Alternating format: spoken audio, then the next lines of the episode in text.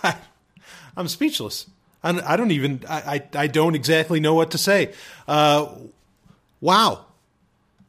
So this is, of course, uh, you know, it's time for a little Patreon uh, Wednesday Q and A, and thank you so much to all the patrons. Uh, got a lot of new patrons actually in the past couple of weeks. I don't know if that has anything to do with, or you know, has any, yeah, has anything to do with what happened yesterday. Of course, because I'm recording this on November 9th, 2016. So the day after election day. And wow, what I, you know, I'll be honest, I did not see Trump winning. Um, I sure as hell didn't vote. Uh, you know, I, I have a business, I have businesses to run, so you know, I, I you know, I do actual shit that matters. Um, but well, I mean, I guess that's kind of the odd thing. Is like, how exactly did he win? You know, uh, uh you know, is the I guess is the voting system not entirely rigged? I mean, it's it's very strange. I, I'm we're to see how this plays out. I I don't know. I don't know exactly what all this says. I certainly feel like, you know, I'll tell you this straight up. Uh, and in case you didn't know, I, I, mean, I'm sure everybody knows, you know, Trump is president elect. Uh, and not only that, but Republicans, you know, now or will in the coming year control the House, the Senate, and the United States. I mean, it's it's a kind of a clean sweep in many ways. Uh, boy, you know, I, actually, you know, I really appreciate. Uh, let, let, me just let me just put it this way. I mean, I guess you, you know maybe all that this this all really says it's all very much a you know a cultural commentary on where we're at. I mean, you know, something I had said on various social media is that well, you know, other than some uh, you know marijuana decriminalization that went through in various states, uh, which you know, not that I care for the political process, but good if people can get access to marijuana better, fantastic uh, and I mean that. But uh, you know, other than that, I mean, really, it would seem that uh, you know, if if this was actual people actually voting, you know, that's how he, how Trump got in. Then American culture really hasn't evolved, uh, or you know, yeah, I mean, socially they haven't evolved in over 150 years, despite what anybody says, you know, or despite any actions that have happened. Because, I mean, this guy, you know, this guy's scum. Trump is absolute scum. Uh, he's a loser. He's a failure in life, frankly. And no, winning the presidency, you know, success is no guarantee of virtue, and I see no virtue here. Uh, and as far as you know, his own business success, eh, he had a good start in life, frankly. And he didn't even do as well as some others have. I mean, Paris Hilton has done better in her life, you know, with with the money that she, you know, that she inherited, blah blah blah, uh, than than he has. So, you know, I, I even by his own metrics, he's not the best at what he does. So I mean, this this guy is just absolute slime. Uh, wow. You know, um, I, I agree with what some people are saying. Actually, I'll quote and she said this pretty openly, so I, I, don't mind sharing it. But of course, the the great M.K. Lords, we're all a huge fan of her here. Uh, you know, she said, "Time for us, you know, faggots, nasty women, and degenerates to get dangerous again." Holy shit, I totally agree. I mean, because you know, it looks like not not that you know. I, I have issues here and there, and we're going to get into some great into some questions here. We've got some doozies for this week, okay? Not not that I'm one for saying you know that that necessarily a culture war need be fought, uh, but you know there has been a culture war going on for a good long while in America, and frankly, you know the the anti-conservatives, I don't know what terms we want to use for that. I certainly consider myself an anti-conservative. Uh, have lost. It would seem. It would seem. And ironically, because a lot of people would say that no, they didn't. You're, you know, that that that the SJWs and all these other, you know, whatever terms you want to use, that they've taken over and all that. Well, I guess not it's all very strange. There's going to be, I mean, I'm not, I don't really care to make sovereign tech, you know, necessarily in this way a political thing. And, and people have a whole bunch of different theories as to what's happened. I, I genuinely, please take no offense to this, okay? Because I really do care about what my listeners think, but I don't want to hear it from, from anyone. You know what? I mean, like I'm, I, it's, it's a conversation I'm not exactly interested in having uh, as far as like you know what is with Trump and all this stuff. I mean, I'm just you know, it makes me want to just take a screwdriver and I mean, I, I just don't care. Uh, but I'm putting it out there, you know, and, and just saying that, yeah, I mean, not not Trump himself, but what it says about the culture, you know, that is a conversation I am interested in having.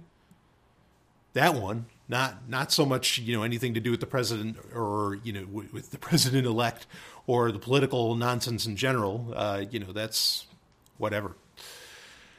Uh, yeah, so there there you have it. Um, I feel personally I mean, you know, I agree with MK here. I, I feel a need to, to, to, in many ways, ramp shit up. You know, ramp ramp up the anti-conservative rhetoric, ramp up the anti-conservative methods, uh, and all of that. And you know, and it's funny too. And I, I, I this will actually lead nicely uh, into into this week's uh, first question.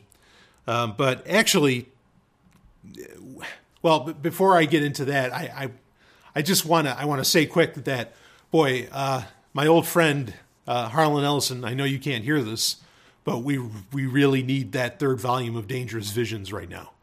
I mean, we really, really do, buddy. okay, so get on that. I'm just putting that out there because that anthology helped change the world once, and maybe you can do it again. Though I doubt it.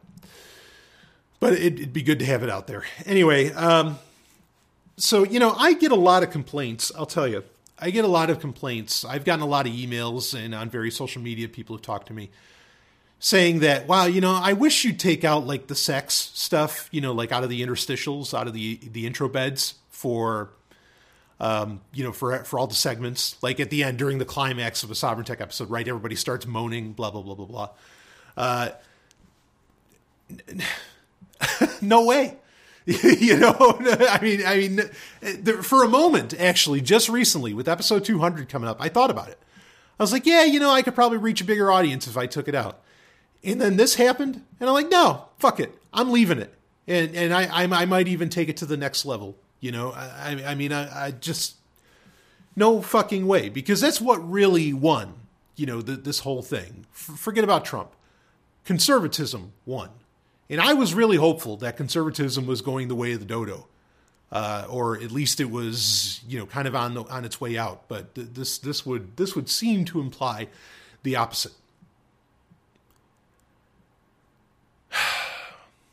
So, and, but you know what's funny? So I, I, I want to say this too. What's really funny is the same people, and I know them, especially on social media. I know them by name, and I know them. Per, I know some of them personally.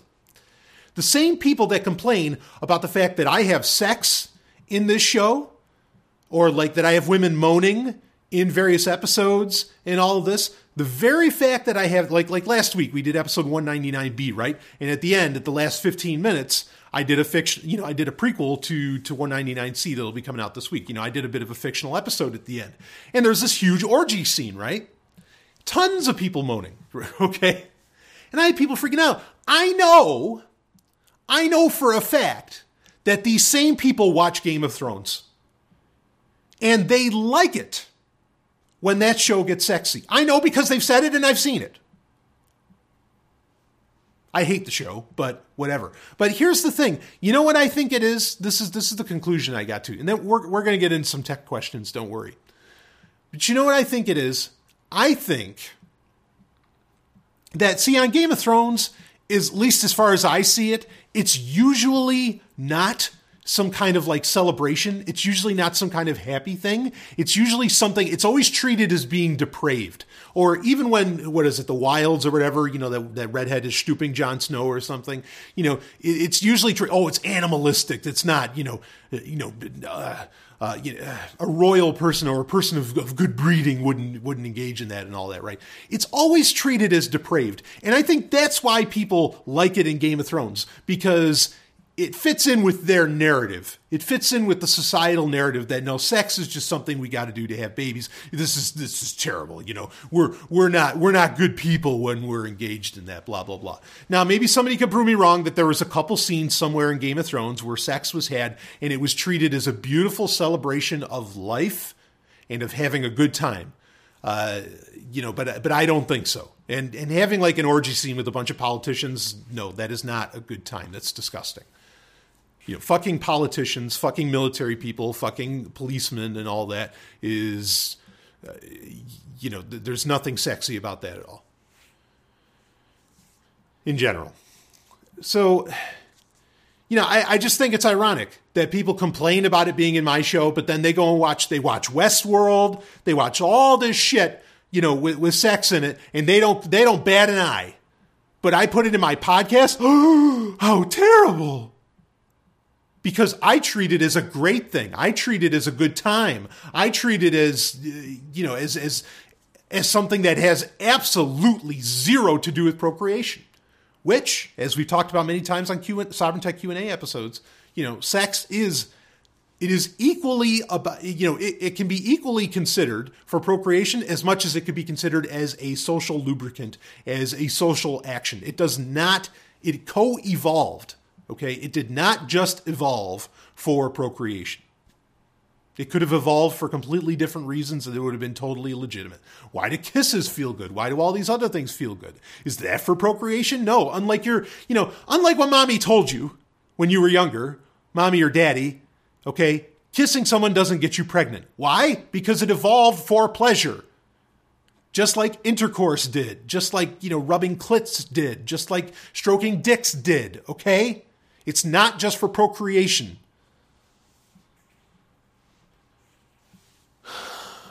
So anyway, I hope you guys are gonna, guys and gals. I know you'll enjoy 199C. Uh, I've got a doozy. I have a lot of guest stars that are going to be on it, um, and it, it's going to be a great time. So anyway, and people, you know, you know, people don't realize how long that 15 minutes at the end at the end of 199B that I did. I know you're like, well, there was a lot of music, and that's going to get into our first question. Uh, you know, there was a lot of music, blah blah blah. Uh, yeah, I mean there is, but even what I did, just that 15 minutes, took took about you know maybe maybe 17, 18 hours to uh, you know to put together, all said and done. I mean, it takes time it really takes time, you know, to, to put that stuff together and to do a much longer version. Oh, shit. so I put a lot of work into these things. And with all that said, why don't why don't I answer this first question? And then I, I actually what I want to get into is a little bit of a story. Um, I have a I, that I won't be able to get to this week, but it's so important. I, I actually I want to touch on it here. So uh, so the first question, let's let's let's get right into that um, was did I the music during that 15 minutes that I was just talking about the the music did I compose that and so this is our little segment that we call Sovereign Tech Secrets. um, and uh, no, I, I didn't. I actually didn't compose any of that music. Uh, both the the three songs that were used. There was actually a total of three songs, even though it sounds like maybe four or five. There were three songs used uh, during that or, or, well, actually, I guess it was four if you count the um, if you count the jazz, the smooth uh, the smooth jazz that that was played. Which I don't know who did that. That that's just like kind of random, kind of stock music. I'm I'm actually not sure who performed that, uh, but I use it all the time along with some other ones. The the more popular smooth jazz that I use. Uh, which I'm, I'm a huge fan of, uh, you know, smooth jazz or soft jazz, whatever they want to, uh, you know, whatever they want to call it from the 90s that everybody thought would be the music of the future like whenever we played wing commander or you know even in like star trek and you know a bunch of different stuff like they always use that soft jazz i'm a huge fan but uh, that music that comes from kim waters the stuff i usually use where it's like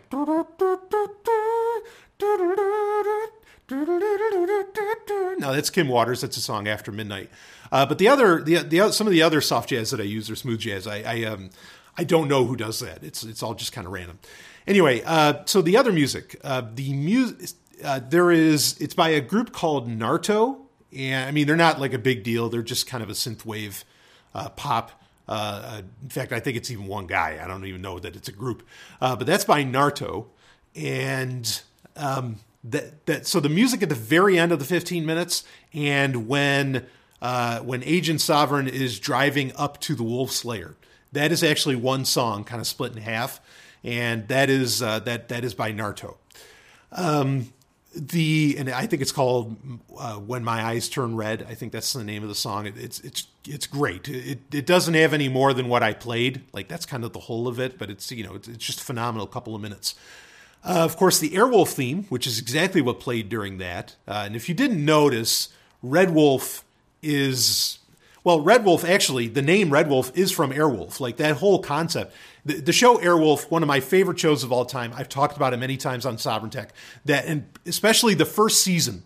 The first season was such high end, dead serious drama. It is some of the best drama ever put on television. And like I said, it's serious as a heart attack. Now, once they went to season two and they brought on Sweet Britches, I'm not joking. That was what they called the lady, okay, or what they called the woman that they brought on. Okay, uh, when they brought her on and they did season three, uh, the show kind of the show kind of dropped the ball. Not that there weren't great episodes, uh, because one of them, I believe, was was the episode with Red Wolf which is where there was a second Airwolf that, that was built. But Red Wolf, they had like a red paint design on it, and it had lasers instead of the bullets and all, and all this stuff. It was, you know, kind of a more advanced version. Um, that's where I got Red Wolf from. So even Red Wolf wasn't necessarily an original idea. Of course, the loadout that I did on it, I made it not have offensive weapons. It was it was all defensive. That's my own personal taste because I, I don't care for the use of lethal force.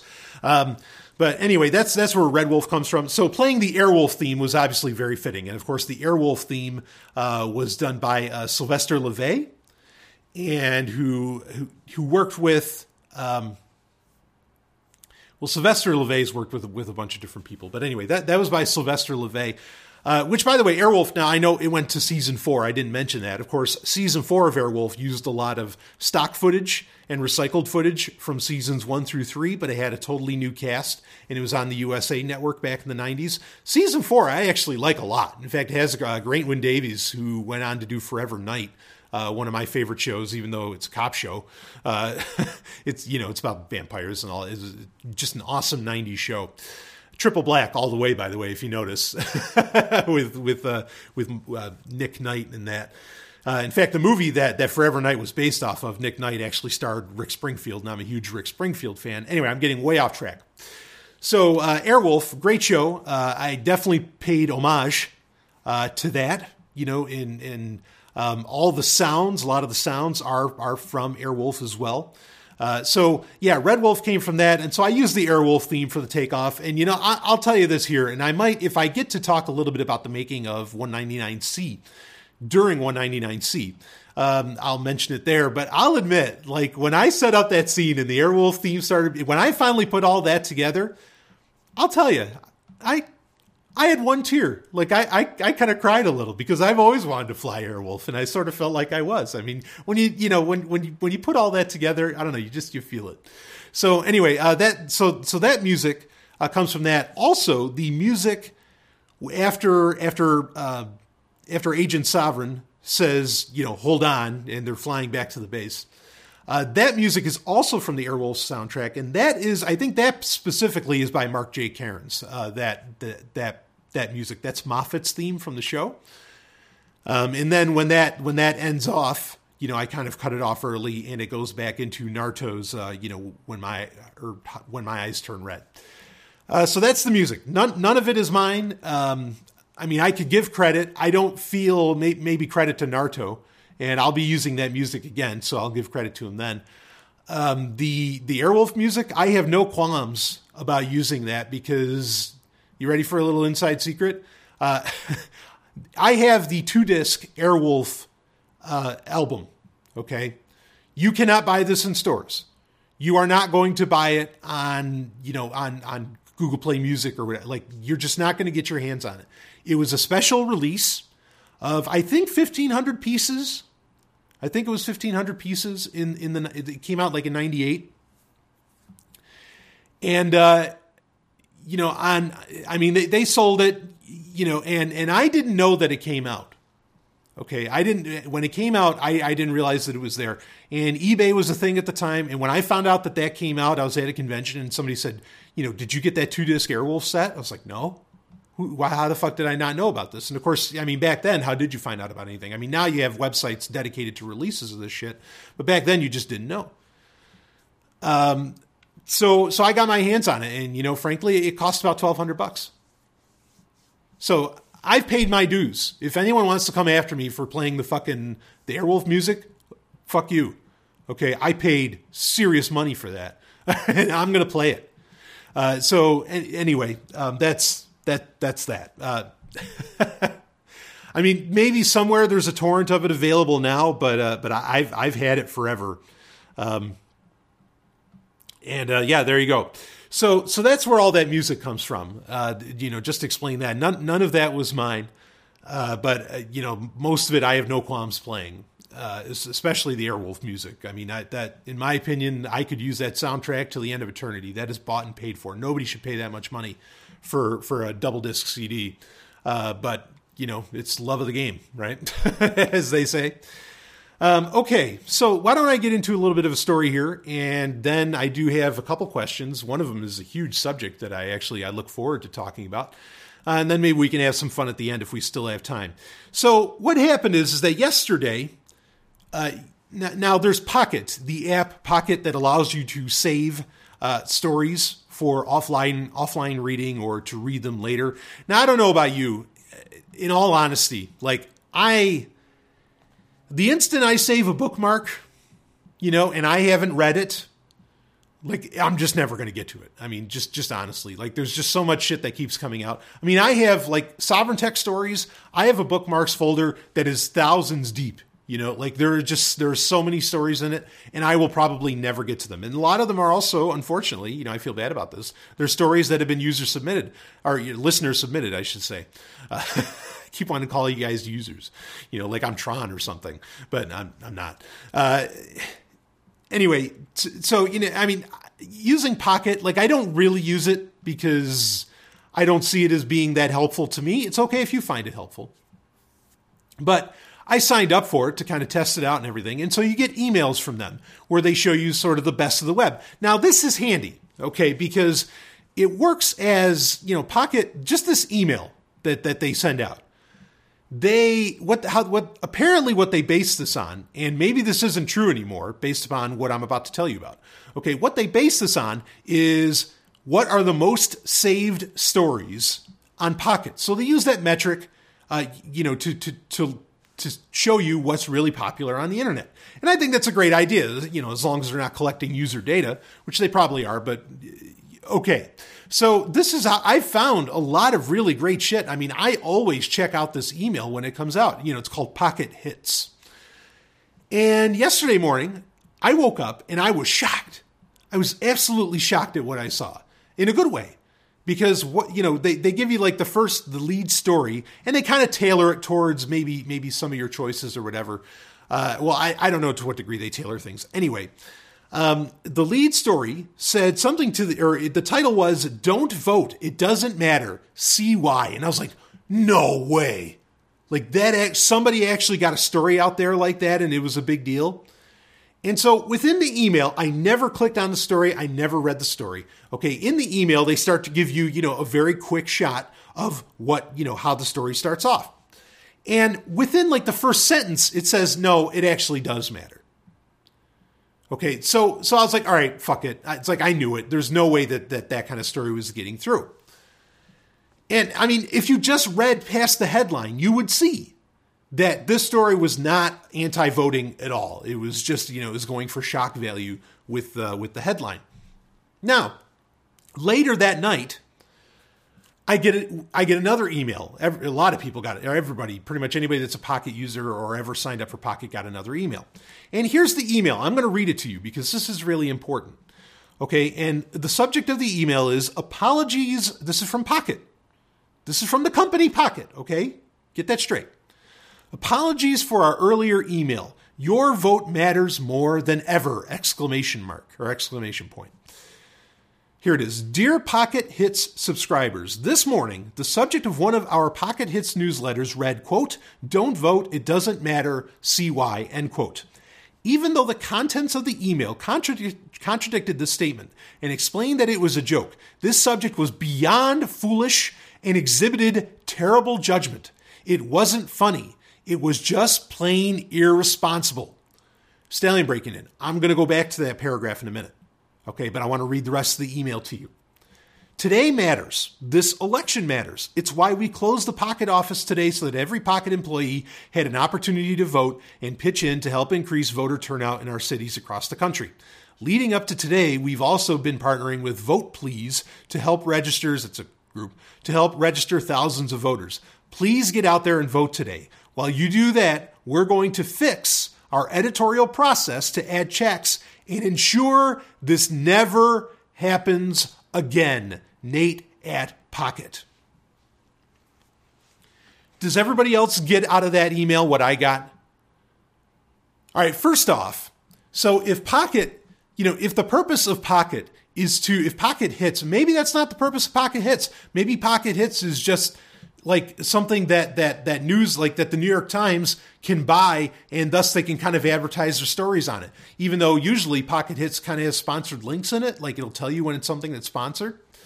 Uh, you know, I am not exactly sure how Pocket Hits works, but it really doesn't matter how it actually works. Okay, here here is this is coming this is coming from a Silicon Valley company. This is coming from Pocket. Uh, even though the contents of this email, I'm reading it again, contradicted the statement and explained that it was a joke, this subject was beyond foolish and exhibited terrible subject. It wasn't funny, it was just plain irresponsible. Pocket is telling you, as anarchists, and I know a lot of my listeners are anarchists, I know not all of you are. But even if you're not an anarchist, this should be this should be very, very concerning and insulting. They are saying that the opinion that your vote doesn't matter is irresponsible and foolish.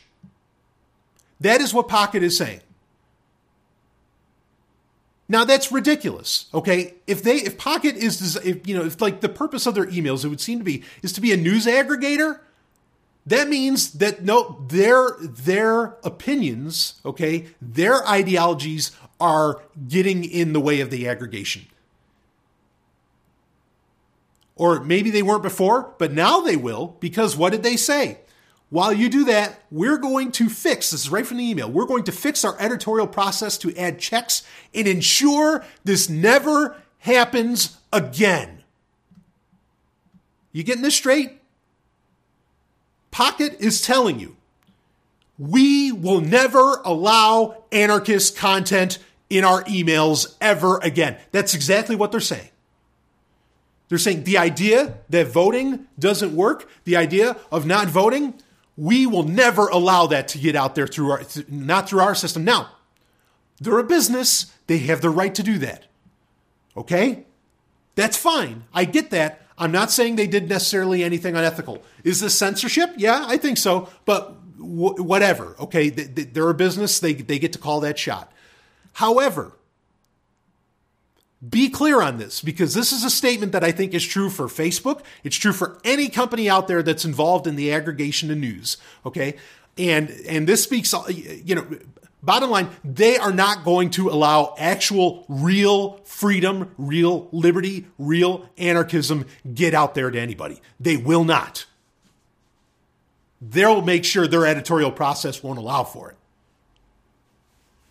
And so when I hear people saying, Oh, isn't it amazing? Look at the internet. It's getting everything out there. Everything's out there. And, and now, and you could reach, you know, even with, even with this really, you know, edgy message, even with this anarchist message, you could reach millions. Oh, yeah, yeah, yeah. Not for long. Yes, you, you know, you can make your own website and get up your own shit. But the bottom line is, is that, you know, news aggregation, you know, aggregation of content, curation of content is incredibly important. You know, news, news curators, maybe curator is the word I should be using, not necessarily aggregator. Okay. But curation of content, I think, is a great thing. I think it's an important thing. But guess what? The system is working against you. We are back to effectively, I mean, we're getting back to in my opinion, with this email, just proves it. We're getting back to, you know, the old days of newspapers and all that to where, you know, the government, uh, you know, somebody in, in the White House or, you know, wherever, you know, in Britain can call the prime minister, whatever, or, you know, the prime minister can call the news organizations and, and they have protocols for this where you call them up and they say, okay, you know, we need you to do, you know, we need you to do like a class D or whatever your country calls it. Okay. Where you don't talk about this story at all. And that can happen now. That happens on the internet now. The internet has not democratized this stuff. Okay. I mean, because the signal to noise ratio is crazy and the big time curators, you think you're going to reach people, you're going to reach the average person. Well, the average person goes through Pocket and guess what? Pocket's not going to let your shit get out. Fuck you. This is also similar. This, this, this bolsters a point that I've made. Okay. I've talked about how using Google Now, of course, it's not Google Now anymore, but when using Google Now, okay, when using OK Google, no matter how many times you, you look up anarchism, no matter how much of your search, you can put anarchism in your fucking name. You, I mean, no matter what you do about bringing up anarchism, you will never, ever get a card. Okay, a little news card or whatever, or a subject card like you get you would get in Google now. You'll never get one about anarchism. In Cortana, Cortana will never share a story with you about something happening in anarchism. And folks, there's shit going on every day. Listen to the podcast The Ex Worker. Okay, it might not be anarcho capitalism, but who gives a shit? I don't. Anti state, anti authority is anti authority. Good, get to it. Okay, uh, you, you, know, I you, you look. I mean, there's stuff going on all the time that could get reported. It does not. Not through the, not through these you know major sources that the average person has access to. You're not going to reach these people. You're just not. I think this is horrendous a pocket. I think this is censorship. I think this is, I, I mean, uh, this is crazy. I mean, and they said it. We're going, it says right here, we're going to fix our editorial process to add checks and ensure this never happens again. That is them saying the idea of not voting or, or you know, anti voting rhetoric will never make it on Pocket. There you have it, folks. And, and you thought Pocket was just like some dumb app you know that that that that allows you to store your stories hmm so anyway uh, i just i wanted to talk about that. I was so livid when i saw this. In fact stephanie and i we were having dinner when this email came in. Uh, we paused what we were you know what we were doing what we were watching and i said holy shit. It's like this is crazy. Who who the hell are they to you know to, to go on about this? There you go. New boss, same as the old boss, right? That's uh, that seems to be the order of the day. Uh, anyway, enough uh, enough with that email. Why don't we get into uh, another question? And I'll actually I'll, I'll read the question here. Uh, it's it's a, you know a little on the longer side, but that's that's totally okay uh, because when subjects like this, they need to be. uh, hey Brian, I've got a subject for the Q and A that was triggered by one of your recent FB posts. You recently mentioned how libertarians' heads explode the second the phrase quote unquote post scarcity is mentioned. I haven't yet read any serious scholarship on the topic, but I've been rolling the idea around in my head for a while, and I'm not ready to dismiss it out of hand. We already have post scarcity in intellectual property, and there are other goods in which we should be able to achieve at least a pseudo post scarcity, perhaps a term to use. I'm not denying that human desires are unlimited, which may be partially addressed by fully immersive VR, or that there aren't challenges to the concept. But with the seeming quote unquote progress of technology, I think it's something to take seriously. I have other thoughts and am still exploring the implications of post scarcity, but this is getting a bit long for the current purpose. You've teased it before, but I'd like to hear your more detailed take on the concept. Carpe Lucem. Uh, Carpe Lucem to you as well. Uh, Messenger, thank you so much. Um, yeah, so so this is an interesting thing. I and and actually the you know the messenger is absolutely right on, uh, or the listener, I guess I'll say, is right on with the point that um, that intel- with intellectual property, like yes, we are totally in post scarcity. There, you know, if Motley Crue comes out with a new album or Bon Jovi comes out with a new album, which they did, I, I, I actually really enjoy it. Um, you know, if Bon Jovi comes out with "This House Is Not for Sale," uh, you know, everybody could, literally everybody could have that album. You know, like the MP3s, right? Yeah, you know, there's a finite amount of CDs, but as far as digital, I mean, you know, there's just there's there's copies everywhere, and really digital. You know, in fact, interesting story. Bon Jovi actually released before the album even came out you know, it used to be a big deal. You'd have album listening parties and, you know, you'd want to keep it really secret. You'd only want to release certain singles and all this stuff right before an album comes out. Uh, but Bon Jovi's like, look, I can't stop people. I, I heard this in an interview. He was doing an interview with Eddie Trunk. It was great. Uh, I'm a huge Bon Jovi fan and an Eddie Trunk fan. But anyway, you know, he was in the interview and he said, you know, he was releasing live performances of the entire album because right now they're on a uh, Bon Jovi's on uh, a tour, a, kind of a mini tour for the album, and they're playing the entire album, and that's largely all they're playing. I think that's great for one. First off, you know, from a music fan's perspective, I think it's beautiful um, that they are you know that they're playing their new album in its entirety because I, I, wish more bands would do that. I want to hear the new album. I want to hear it played. I want to know that the band takes the album seriously, right?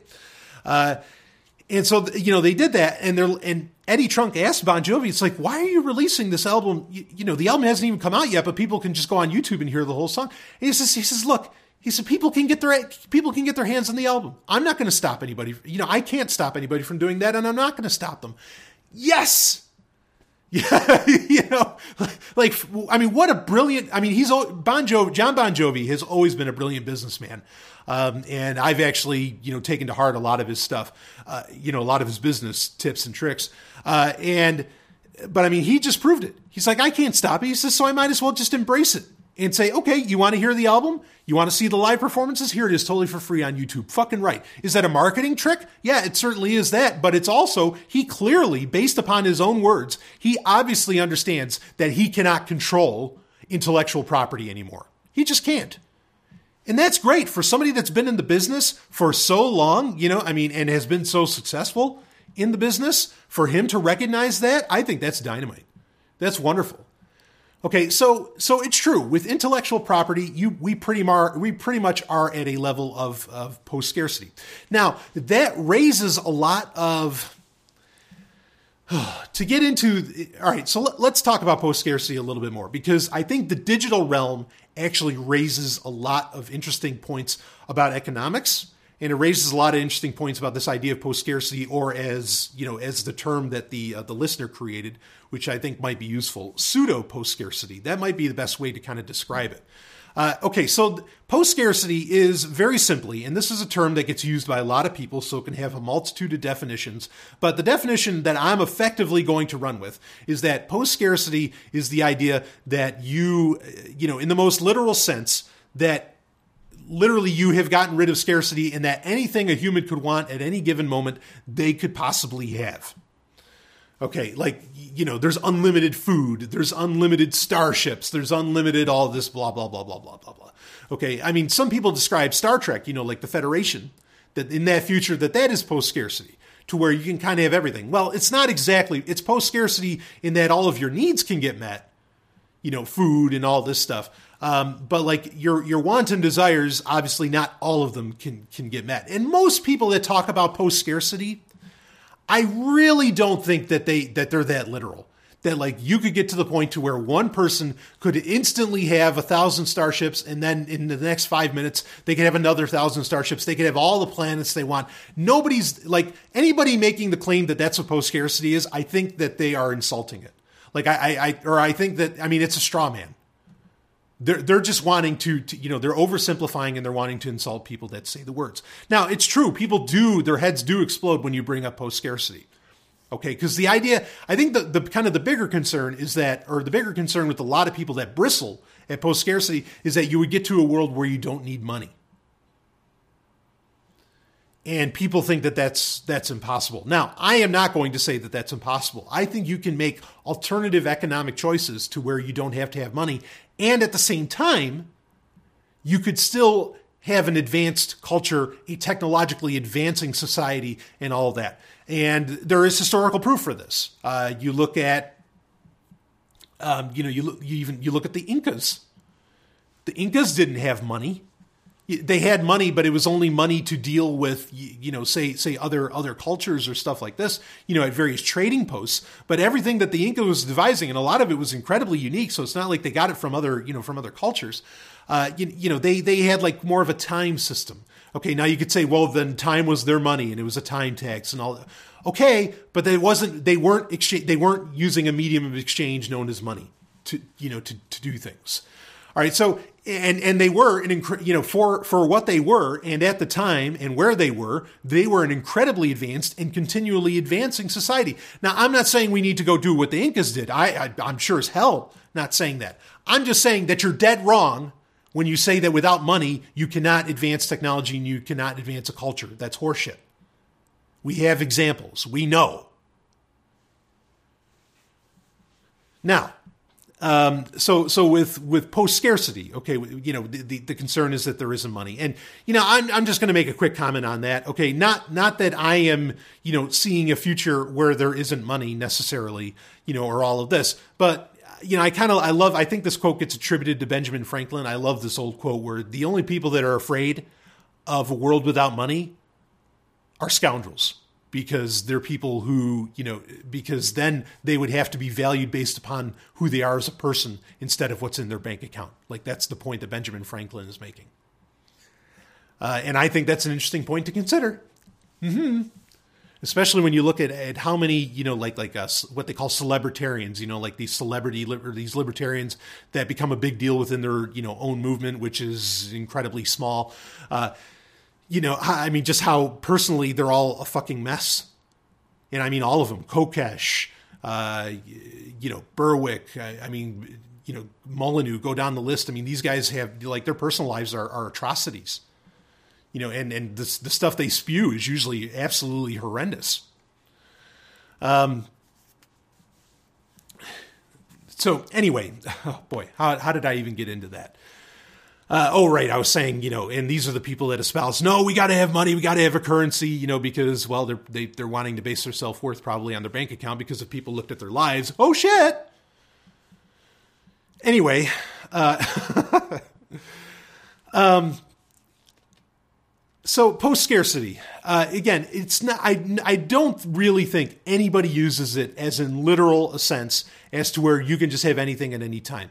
Now, like like the you know, the listener was saying in the question, okay, yeah, there's, you know, a person can have kind of infinite desires and there's only finite energy and matter in the universe so how could you possibly have all that?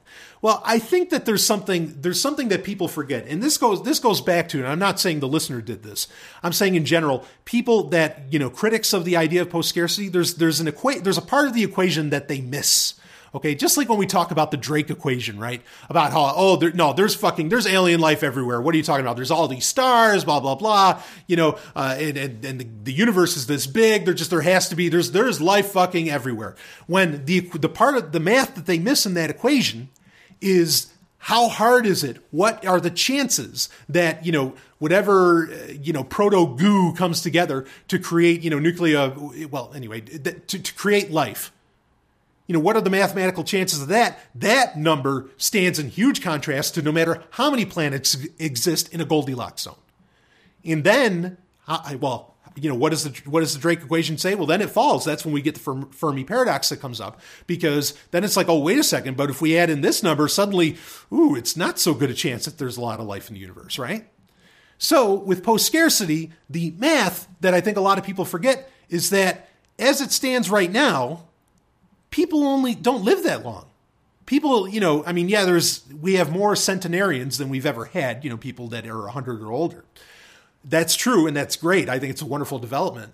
Okay, but let's just say people on average, you know, even being generous, let's say people on average only live 100 years. So you can have infinite desires, yes, but you still, you know, only have so much time within which you can act upon those infinite desires. And you can only do so many things at once, right?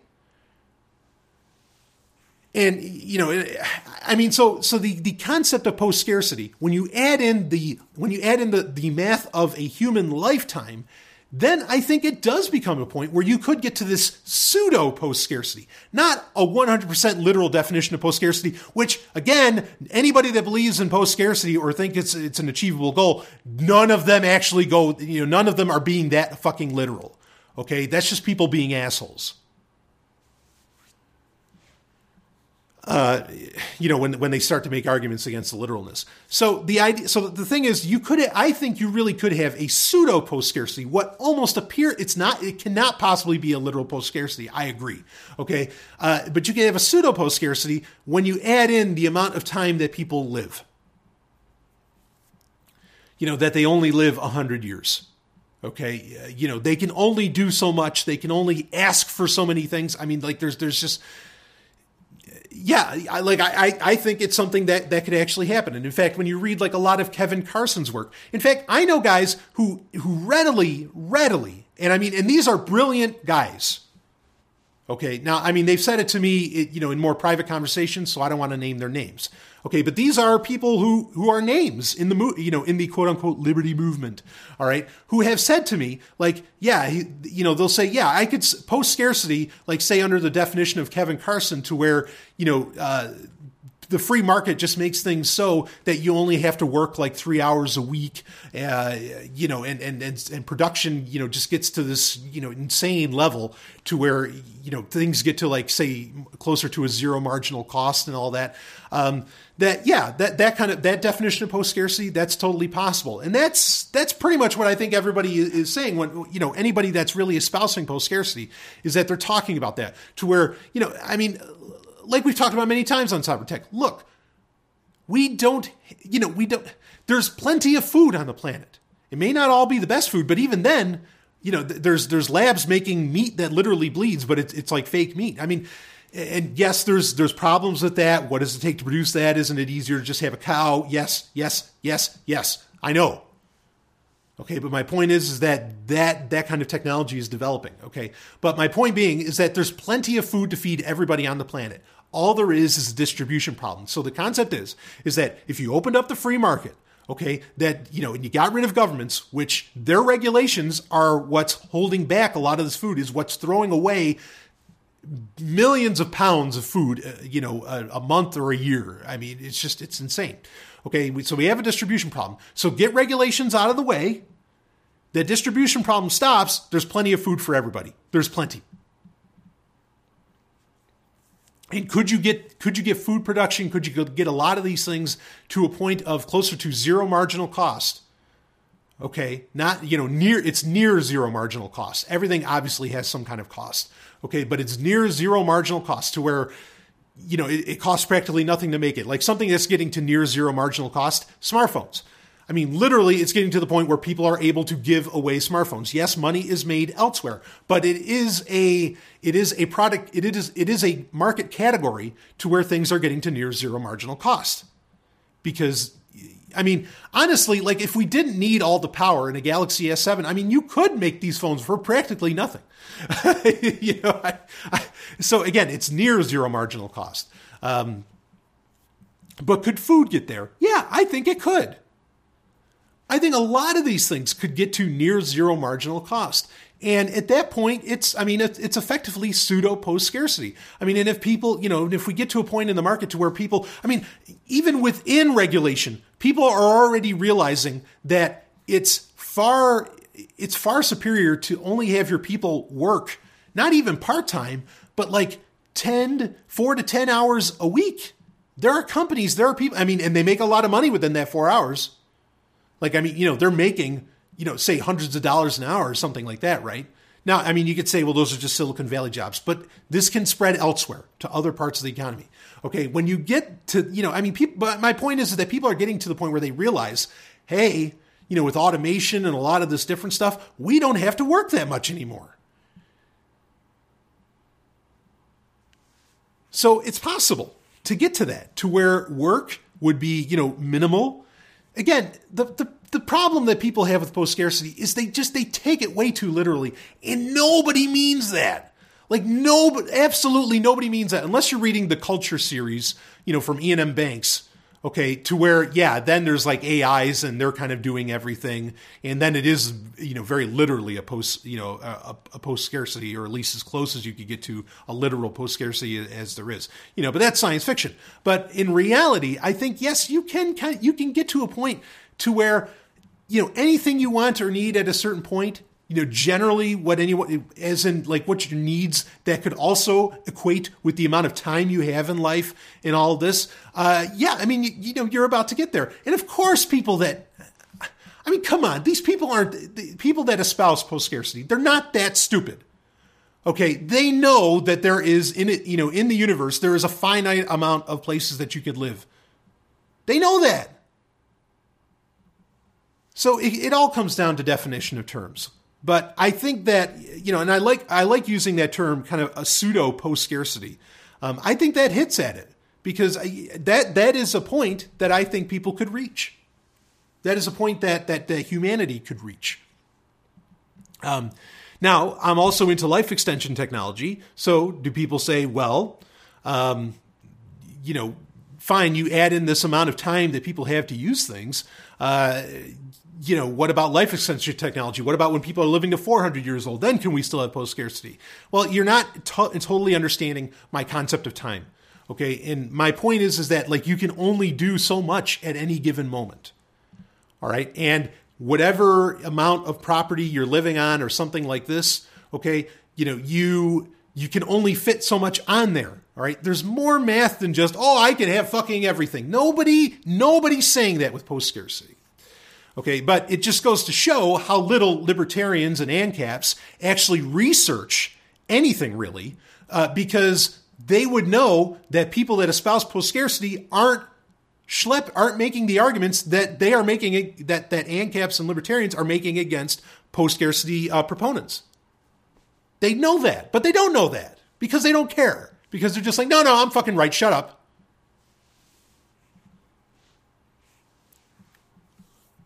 It's how it goes, folks. Believe me. So anyway, I think you know to a degree, yes, we we could be even on track right now to a world with post scarcity. Uh, now you could end up, frankly, if VR takes off, and this is where things get interesting for me. Virtual reality is going to change everything. I mean, in many ways, it already is, and the tools. The fortunate thing, and we talked about this briefly um, on on Sovereign Tech Prime episodes. We talked about it where you know, like, or it was last week. It was actually 199B, where Microsoft clearly, like their their hardware event that they held, they are all about creating the infrastructure and tools for people to be able to build, um, you know, a, a mixed reality, merged reality, alternate reality, virtual reality future. Okay, this is where things are different from the 90s because there's a lot of people saying that VR is a gimmick right now. Absolutely not, because the tools are being given to everyone and even largely for free because it's all built into Windows 10, right? That's why there's Paint 3D and all this different stuff. It is changing. You can see the infrastructure getting built, and Microsoft is really leading the charge in that, and Apple's being left far behind. Google, Google is taking it seriously. Okay, certainly. But any company that's not on board with this, they're in trouble. So anyway, so VR changes things because then, yes, absolutely, you could have, uh, you know, effectively post scarcity. I mean, especially if food costs drop. You know, if we fix that distribution problem with food, oh fuck. I mean, because then, I mean, then there, there's no limit. You know, to I mean, oh well, there's there's only so much storage space. Come on, okay, based upon say say you created a world with the graphical prowess, and as we've seen in VR so far, people are not people are more impressed by great experiences with low graphics than they are with you know uh, high end uh, high end graphics. All of the popular apps and games and software in VR are all uh, they're very anthropomorphized. Like they have they they do not look realistic at all.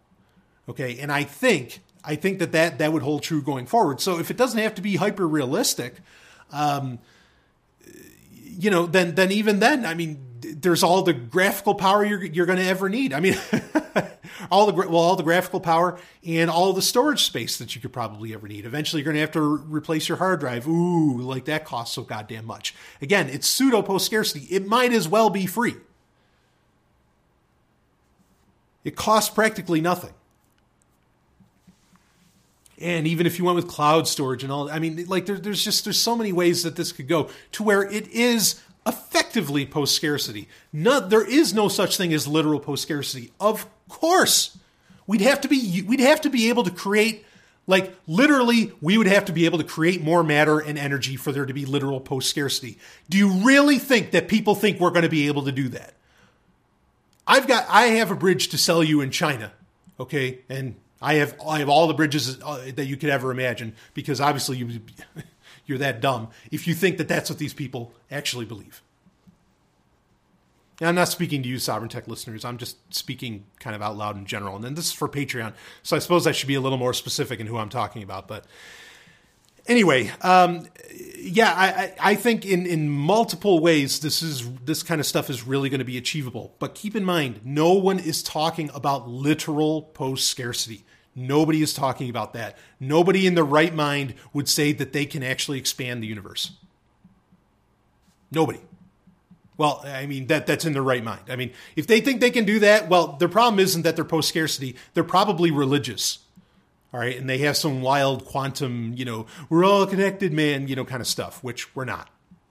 Newsflash. Spoiler alert for life. We're not all connected. We're individuals. We all have secret places underneath our skulls. And I'm glad for that too. Uh, so I hope that answers that question you know, uh, again, the, the main takeaway here is that no, nobody, even proponents of post scarcity, none of them are talking about a hyper literal post scarcity. They're just not. They're just saying that things can get to such a low cost and you could get to a point of where you're doing where you have to do so little work to maintain a very lavish lifestyle. Um, you know, and again, get regulations out of the way, let those free markets reign, and you've got it you know, or I think you can very much get to that point. It's not a guarantee. That's an important thing too. Is that you know when people say, "Well, let the market handle it and all that," that's not a guarantee necessarily of best results, but it does give the option. It does create the, the, the you know the it does create an environment to where this sort of thing can happen. Um. Anyway, there, there, there you have it. That's that's my thoughts on it. If you think I'm crazy, message me. Okay, if you take issue with post scarcity, message me. I will talk about it on the show. Okay, you don't have to walk away saying Brian Brian Sovereign's insane. Just message me, and we can you know we can talk about it. Um, okay, why don't we get into uh, let's get into another question here. Uh, I, I really hope that that answers the question. If it didn't, if you have more questions about post scarcity, ask away, and and I will I will get into them. Um, but you know, again, the other the other point that I wanted to just highlight is that people forget about yes, there are finite resources, okay, but there is also finite time. And that time, the finiteness of that time needs to be added against the finiteness of resources and the amount of life that a person can live, you know, could effectively, like so much resources, human usable resources could be created that within the average human lifetime, a person could literally have everything. Okay, and everybody forgets about that little bit of math. So, but there you have it. You, know, you've got to go forward. Go forward with it. um, okay, it, we're at the 56 minute mark, so I've got a couple minutes. Um, I'll just touch on this. Uh, somebody asked me, you know, they were talking about how I always give Star Wars updates and all this. Uh, they were asking me if I could give an update on the the status of Star Trek. Uh, yeah, sure. So, what's going on in Star Trek? A lot of great things are going on in, in Star Trek uh, right now. Though there are some some people are a little concerned because so I mean this is just going to be a little fun to you know take it out uh, uh, segment. And since we're talking about post scarcity, hey, let's talk about the Federation. Woohoo! Uh, which again.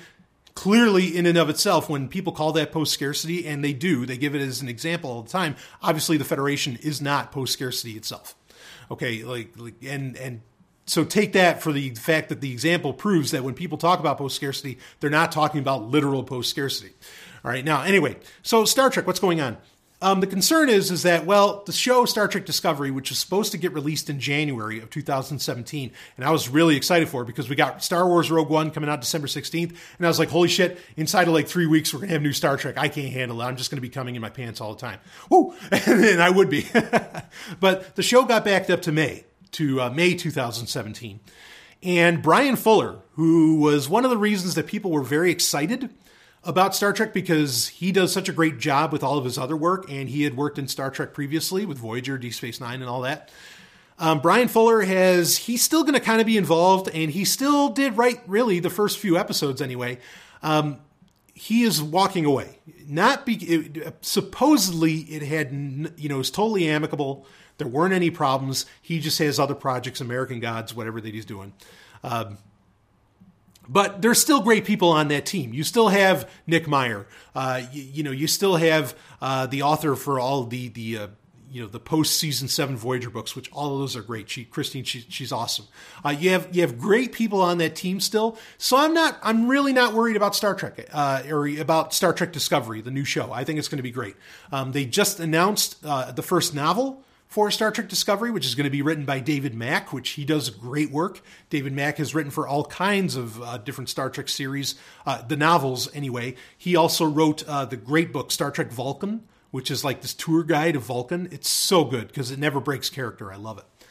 Uh, so good stuff. I mean, I, am seeing really largely nothing but but good news. Uh, not hearing any casting news. Um, of course, the show, if you hadn't heard, the show is supposedly going to be not about a captain, but it is there's like there's admirals getting casted like there's going to be regular admirals on and all this stuff. This is going to be a very different show. I i can only think that that's a good thing in my opinion. I am all for that. Let's make it a very different show and let's not have it center on a starship captain for once. I am totally on board with that yahoo uh, so I mean, and kind of that, that was already a thing. Like Deep Space Nine, which for a lot of people is their favorite Star Trek, didn't concentrate at least originally on a Starfleet captain. Of course, then comes season three, and season four it effectively did you know when the defiant came on and and of course uh, Sisko finally became you know he was promoted in rank to captain um so yeah all that i think i think that that just sounds uh, that sounds great um and well, let's see. The comic books that idw is doing uh all those are boldly go and um oh shit. Now i can't remember the name of the there's they're they're doing a an anthology. It called waypoint? They're doing like an anthology series now too, to where it's monthly and you know they'll they'll they'll do a different say a different universe or you know a different uh, a franchise uh, maybe every month or every once in a while. Uh, they did a really cool one where like Data was an entire was pretty much an entire ship and like like he was an entire crew for a ship, and Geordi was the captain. Uh, it, that was that was fantastic. so anyway, uh, so I love what's going on in the comic books. I think those are really cool. Uh, in fact, I think next month in December they're going to have the Borg appear in the comic book for uh, for the Kelvin timeline movies, which are the J.J. Abrams, what used to be called the Abrams verse, now it's called the Kelvin timeline. Uh, which is great because those comic books, I mean, a lot of people don't realize that those comics are largely considered canon within the Kelvin timeline. Like a lot of little hints and, and things that happen in the movies, like in Star Trek Beyond and in Star Trek Into Darkness and all that, are references to what happens in the comics. Uh, so I mean, if you're not reading the you know the, the the IDW Kelvin timeline comics, you're missing out on so much story that that makes the movies even better. Maybe that's you know, I hadn't thought about that. Maybe that's why I like those movies so much because I've got all the background. Or you know, I'm one of the people. I'm not the only one. Obviously, I don't mean to boast.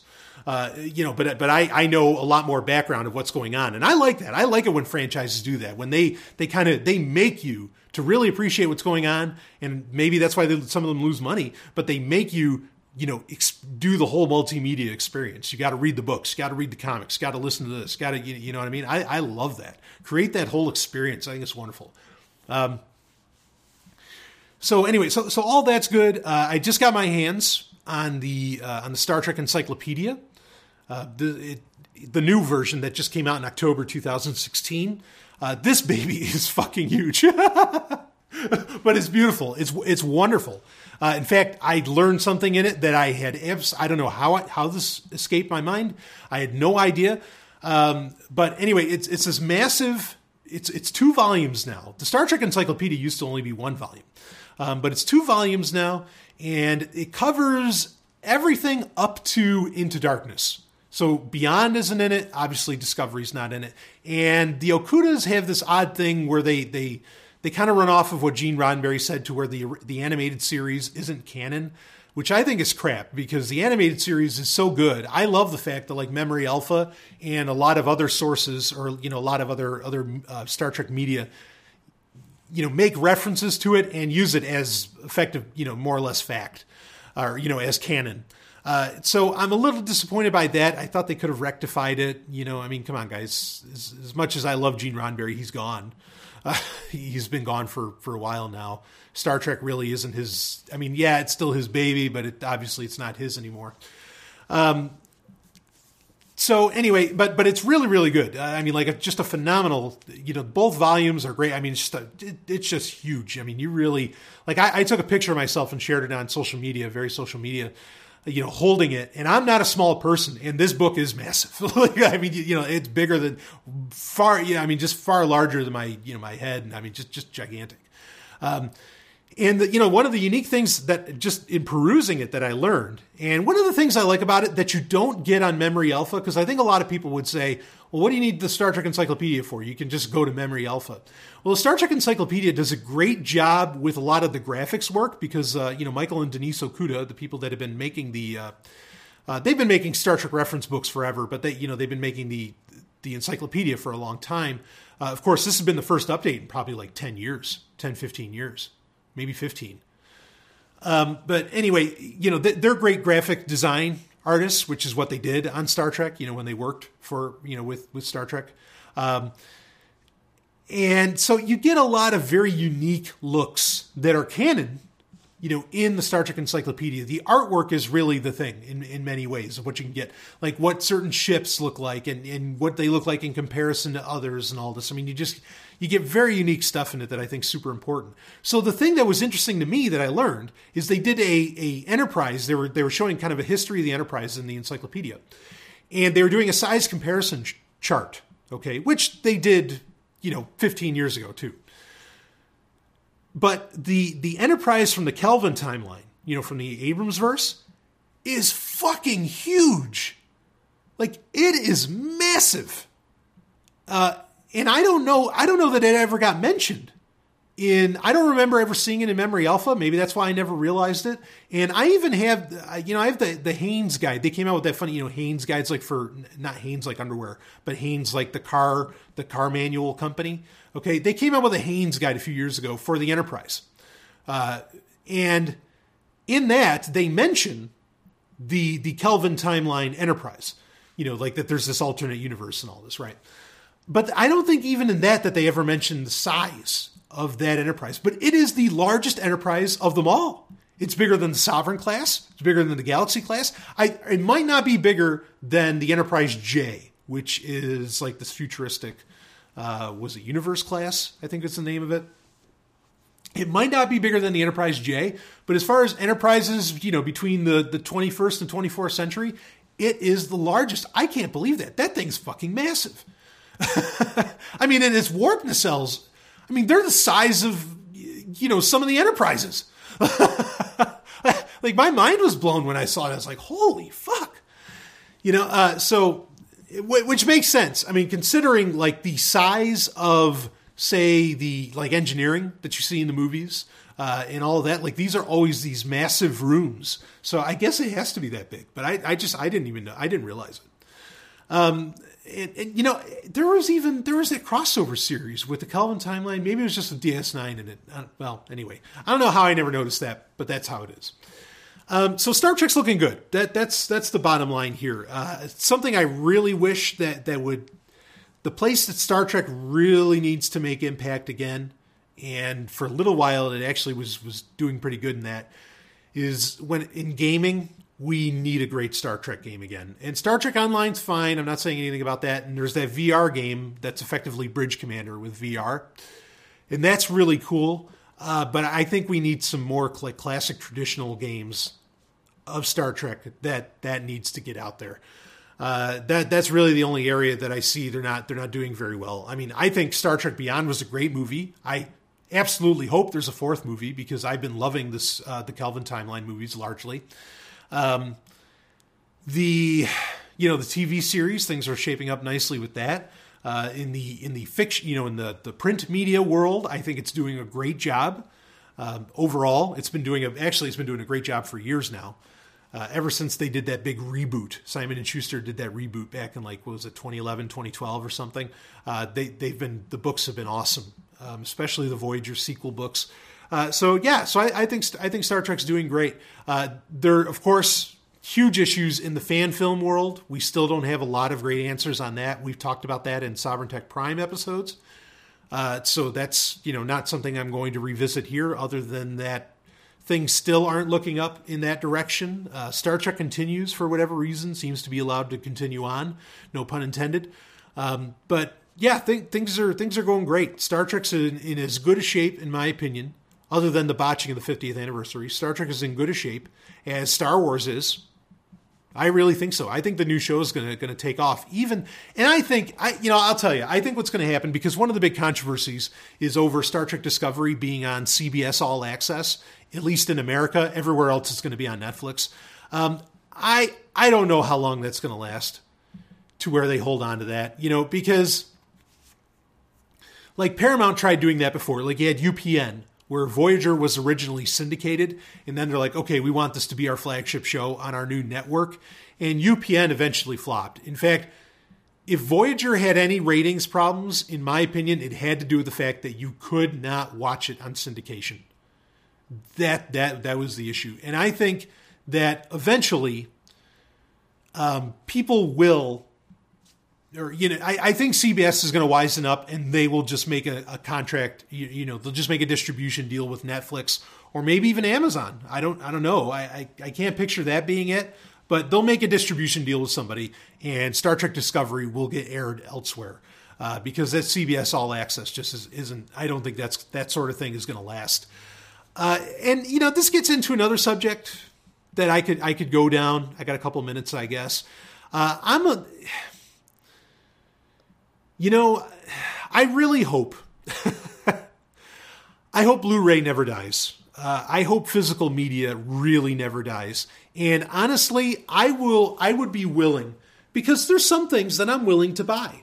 Okay, like like there's some things where yeah, I torrent fucking everything, but the shit I really love that like I really fucking love, you know, I am I am happy to to to shell out money for that there's not a there's there's honestly not a lot of things that I love that much. Okay, to where I'd be willing to you know to pay 100, 200, what you know whatever. I think most of the great great movies and the great shows have already been made, or at least the great franchises have already been made. Um, I've said that before, but I, I really hope physical media sticks around because we're heading in a direction, and it's probably going to be a good two, 10 years or so until the market kind of kind of evens all this out. We're heading in a direction where you know, like with CBS All Access, then you have HBO Go. You're going to have all these different services that aren't cable and that that are going to be like you're going to have to spend ten bucks a month for all of them. Um, that I mean, it's just going to be ridiculous, you know, to to just try and watch TV like people are used to. Uh, they won't. That really won't be happening anymore. Um, but that won't last. I really don't think that's going to last. Eventually, things are going to go back to something like cable, or Netflix is just going to end up being like, you know, it's Netflix will just equate TV. Like it is just going to be the TV network, and and that'll largely be the end of it. Maybe Amazon will have something. Maybe Apple will buy Netflix. I don't know. Okay, but I really hope that it, it, it makes such an interesting statement that physical media as much as it can be proprietary, which Blu-ray, you know, is owned by Sony, right? As much as it can be proprietary, physical media is such the bastion of independence because you don't really have to be to buy into anybody's network. You don't have to buy into you don't have to do any subscriptions. You don't have to do any of that bullshit. It is the one thing and it's in my opinion it's worth paying a premium for. Okay? If if Star Trek Discovery, if like season 1 of Star Trek Discovery came out and frankly, if it cost like 100 or 150 dollars for the 4K Blu-ray version of that. Not that I can afford that. I'm saying if I could, I would pay that. Like I would pay the premium to hold a physical copy. Uh, that you know, just so I wasn't tied in and I didn't have to give money to all these dumbass networks. Okay, now of course, that's why they make these shows. You know, buying into the networks is what allows them to make these shows and all that shit, right?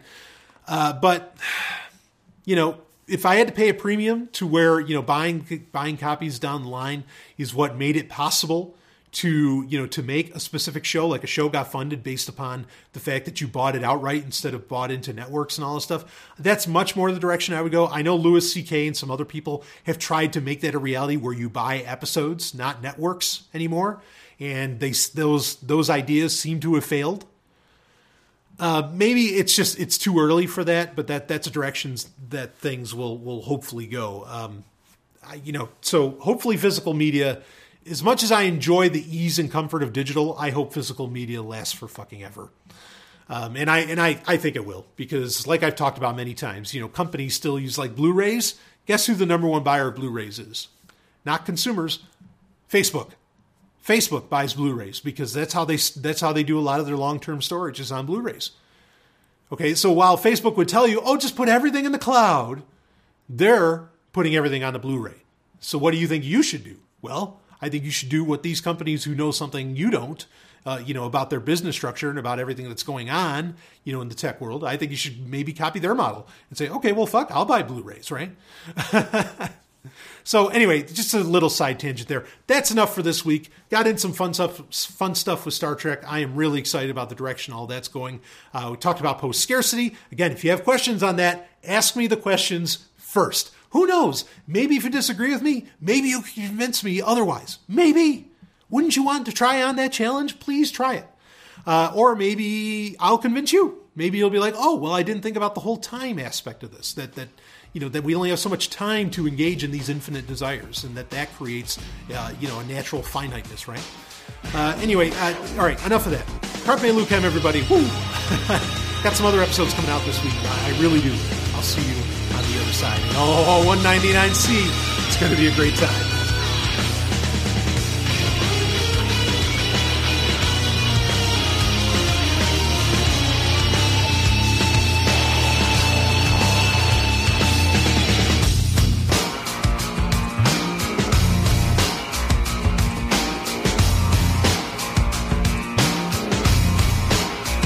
You just experienced Sovryn Tech.